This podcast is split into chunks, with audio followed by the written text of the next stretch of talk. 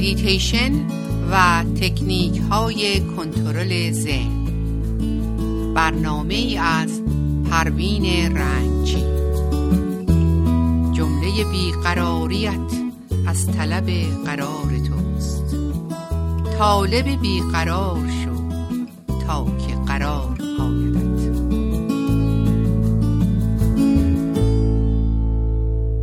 با سلام خدمت شنوندگان عزیز رادیو بامداد، پروین رنجی هستم و با برنامه مدیتیشن و کنترل ذهن در خدمتون می باشم. صحبت امروزمون به نام مدیتیشن و مدیریت بر ذهن می باشد. یکی از نشانه های انسان متعادل در زندگی اینه که بر ذهنش مدیریت داشته باشه و انسان نامتعادل کسی است که در زندگی مدیریت بر ذهن نداره، که در روانشناسی به اون اختلال شخصیت میگن. کسی که در زندگی رفتارش با دیگران پسندیده نیست، کلامش زخمی کننده است، نگاهش، گفتارش، همه اینها آزاردهنده است. اگه ما بتونیم اختیار ذهنمون رو داشته باشیم، میتونیم بر ذهنمون مدیریت کنیم. مدیریت بر ذهن یعنی که ما در زمان معین و مکان معین انتخاب درست داشته باشیم.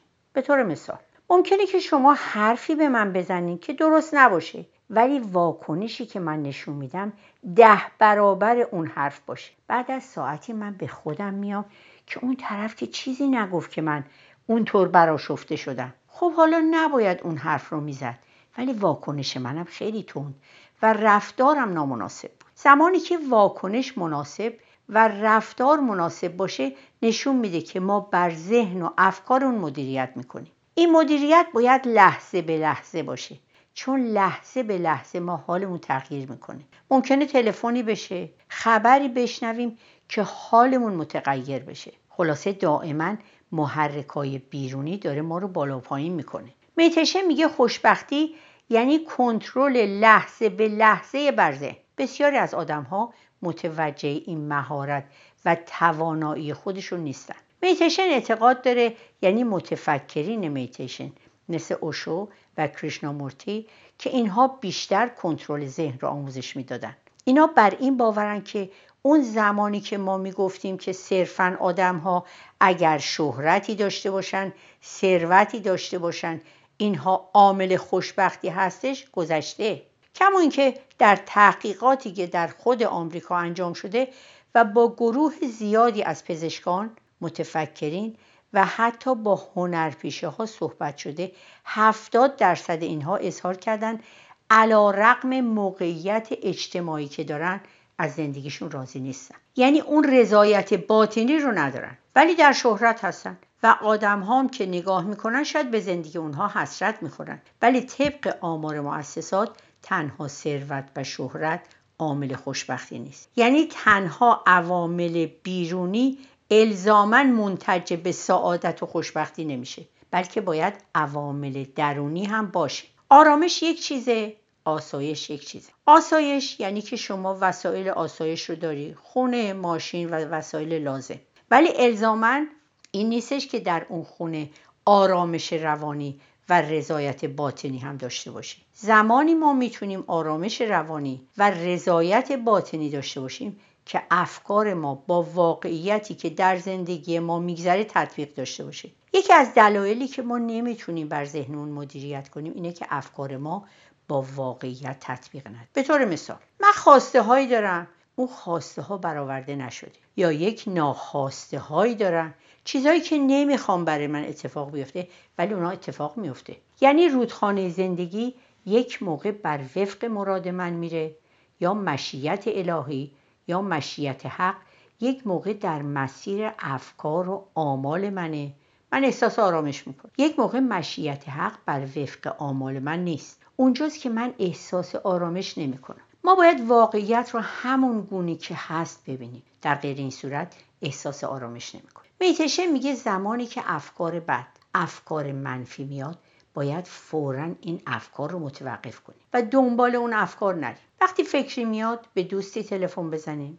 کسی رو به خونمون دعوت کنیم، میتونیم بریم بیرون راه بریم یا کتاب بخونیم، سینما بریم. اینا به ما کمک میکنه که مدارهای ذهنی عوض بشه، یعنی از طریق ارتباط با دیگران و از طریق جابجایی مکان فیزیکی به ما کمک میشه که مدیریت بر ذهن داشته باشه و زمانی که افکار متعالی به ذهن ما میاد حال ما رو خوب میکنه، به ما انرژی میده. این افکار منشأ درونی داره و نیاز به محرک‌های بیرونی نداره، پایان ناپذیر و پردوامه. وقتی ما به چشمه درونی دست پیدا میکنیم این تمام نشدنیه، دائم میجوشه. وقتی به اون شادی درونی شما میرسین محرک‌ها و حرف‌ها و حوادث بیرونی درش اثر نداره. اونجا که از حرف‌های مردم ناراحت میشی به خاطر اینه که اون شادی‌ها سطحیه. انسانی که به انرژی‌های درونی دست پیدا میکنه به یک صلح و آرامش درونی دست پیدا میکنه. خانواده، مدرسه و دانشگاه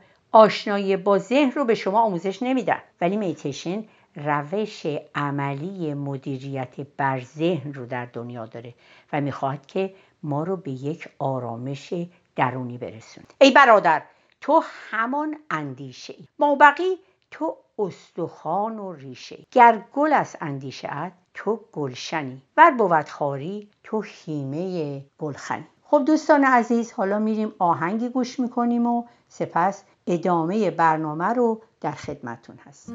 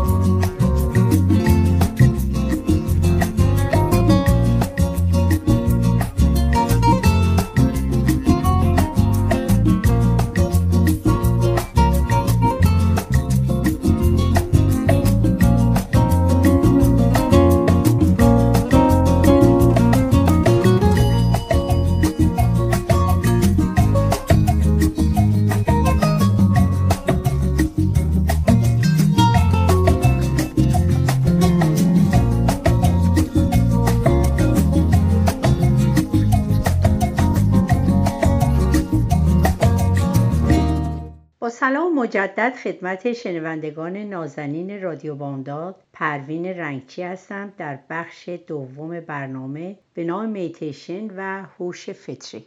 توی مدیریت بر این باورند که یک مدیر یا مجری خوب و موفق کسی است که بتونه از هوش عاطفی کارمندانش بهره ببره. هوش عاطفی همون احساسات و عواطفی است که در عرفان به نام دلاگاهی یا شهود، در میتیشن به نام هوش فطری و در روانشناسی اون رو هوش عاطفی مینامن. ولیکن هوش عقلی چیزی است که در چارچوب استدلال ها می باشد، اما هوش فطری خارج از این استدلال ها و خارج از این موضوع حرکت میکنه. ما وقتی در شب آسمان رو نگاه میکنیم با اینی که تاریکی زیاده ولی یک دونه ستاره چقدر زیبا جلوه میکنه و وقتی این ستارگان در کنار هم قرار میگیرن چه روشنایی زیادی رو در درون تاریکی ها میبینی. هوش فطری حالت اون ستاره رو داره. بعضی اوقات سوسوهایی میزنه و ما نداها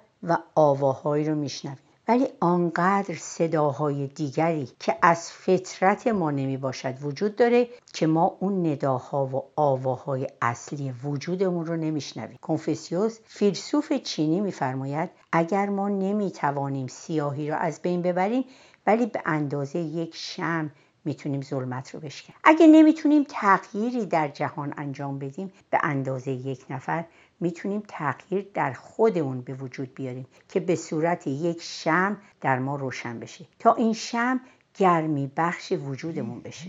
در قدیم کاروانها و هنوز هم در قبایل سرخپوستی از روی ستارگان راه رو پیدا میکردن. اون ستاره وجودی ما که کمتر بهش توجه کردیم هوش فطری ما که اون یک نیرو و یک قدرتیه در وجود ما که میتونه به ما کمک کنه که از افق بالاتری به زندگی نگاه کنیم. زمانی که از درون هوش فطری به زندگی نگاه میکنیم، در فکر و در زندگی ما استحاله ایجاد میکنه، در ما تغییراتی به وجود میاره. برداشت‌های ما در مورد زندگی و در مورد آدم‌ها تغییر میکنه و این برداشت‌ها در مورد بهتر شدن ما به لحاظ درونی می باشد. آنچه که این هوش فطری به ما میخواد بگه اینه که اگر ما در اینجا هستیم بدون دلیل نیست. اون آگاهی که بر این کیهان حاکمه، بر این هستی حاکمه، این رو خواسته.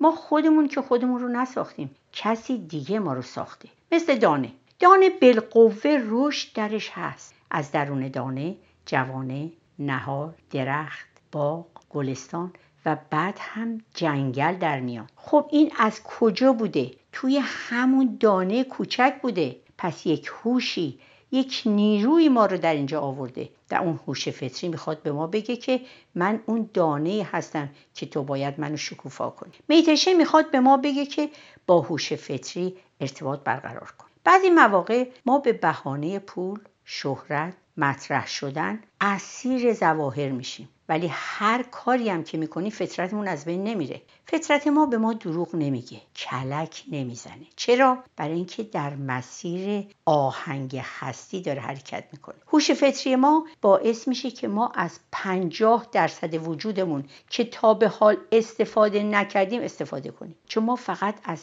پنجاه درصد وجودمون استفاده میکنیم و اونم ذهنمونه. ما همش از دانستگی هامون استفاده میکنیم، ولی ما هرگز از درون شناخته ها نمیتونیم به هوش فطری دسترسی پیدا کنیم. فطرت ما دلیل بودن ما رو در اینجا میدونه. اون پاسخ اساسی ما رو به زندگی میدونه. میگه هر سوالی که دارین پاسخش در درون خودتونه. هوش فطری ما از هستی پاسخ میگیره. بهترین مثال در مورد حیواناته. گوز از بوی باد مسیرش رو پیدا میکنه. لکلک ها و خیلی دیگر از پرندگان هزاران کیلومتر پرواز میکنن و هر سال میرن به یک مرداب و دوباره برمیگردن که بهترین هواپیماها با اون همه امکانات که دارن با چه سختی و مشکلاتی روبرو میشن. خب این چیه؟ برای اینه که با اون هوش فطری، با اون نویگیشن هستی، با اون ستلایت و با اون ماهواره خداوند هماهنگ هستن. در حوادثی مثل زلزله قبل از بروز حادثه حیوانات با خبر میشن و خودشون رو از محل حادثه دور میکنن. این یک حس طبیعیه. این احساس در ما هم هست که میتونه راه گشای زندگیمون باشه. اگر ما بخواهیم از این سردرگمی نجات پیدا کنیم، باید به سوی فطرتمون بریم تا به یک آرامش پایدار دست پیدا کنیم. ما آرامش موقت رو در پدیده‌های ناآرام درونی، ما آرامش موقت رو در پدیده‌های ناآرام بیرونی دنبال می‌کنیم که زمان کوتاهی در اون آرامش باقی می‌مونیم و وقتی از اون جدا میشیم تموم میشه. مثل اینکه داری دنبال سایه‌ها می‌دوی و به دنبال ناپایداری‌ها می‌دوی. باید بدونیم که ما برای هدف دیگری آمدیم. حافظ می‌فرماید: بیا تا گل برافشانیم و می در ساغر اندازیم، فلک را سقف بشکافیم و طرحی نو براندازیم. این طرح نو که حافظ میگه همون هوش فطری ماست. وقتی ما با درونمون ارتباط داریم، این به ما کمک میکنه که از خشکی در بیایم. چرا مرداب بوی نامطبوع داره؟ برای اینه که ایستاست و حرکت نداره، ولی رودخانه رونده است. رودخانه هیچ وقت احساس کهنگی و خستگی نمیکنه. چرا؟ برای اینکه جریان داره. بعضیا خیلی چیزها دارن ولی راضی نیستن و احساس خرسندی نمیکنن. برای اینه که به فطرت درونیشون دست پیدا نکردن. شور و شعف و شادی و شورمندی در ما غیبت داره و این نشون میده که ما داریم از فطرتمون دور میشیم. فطرت ما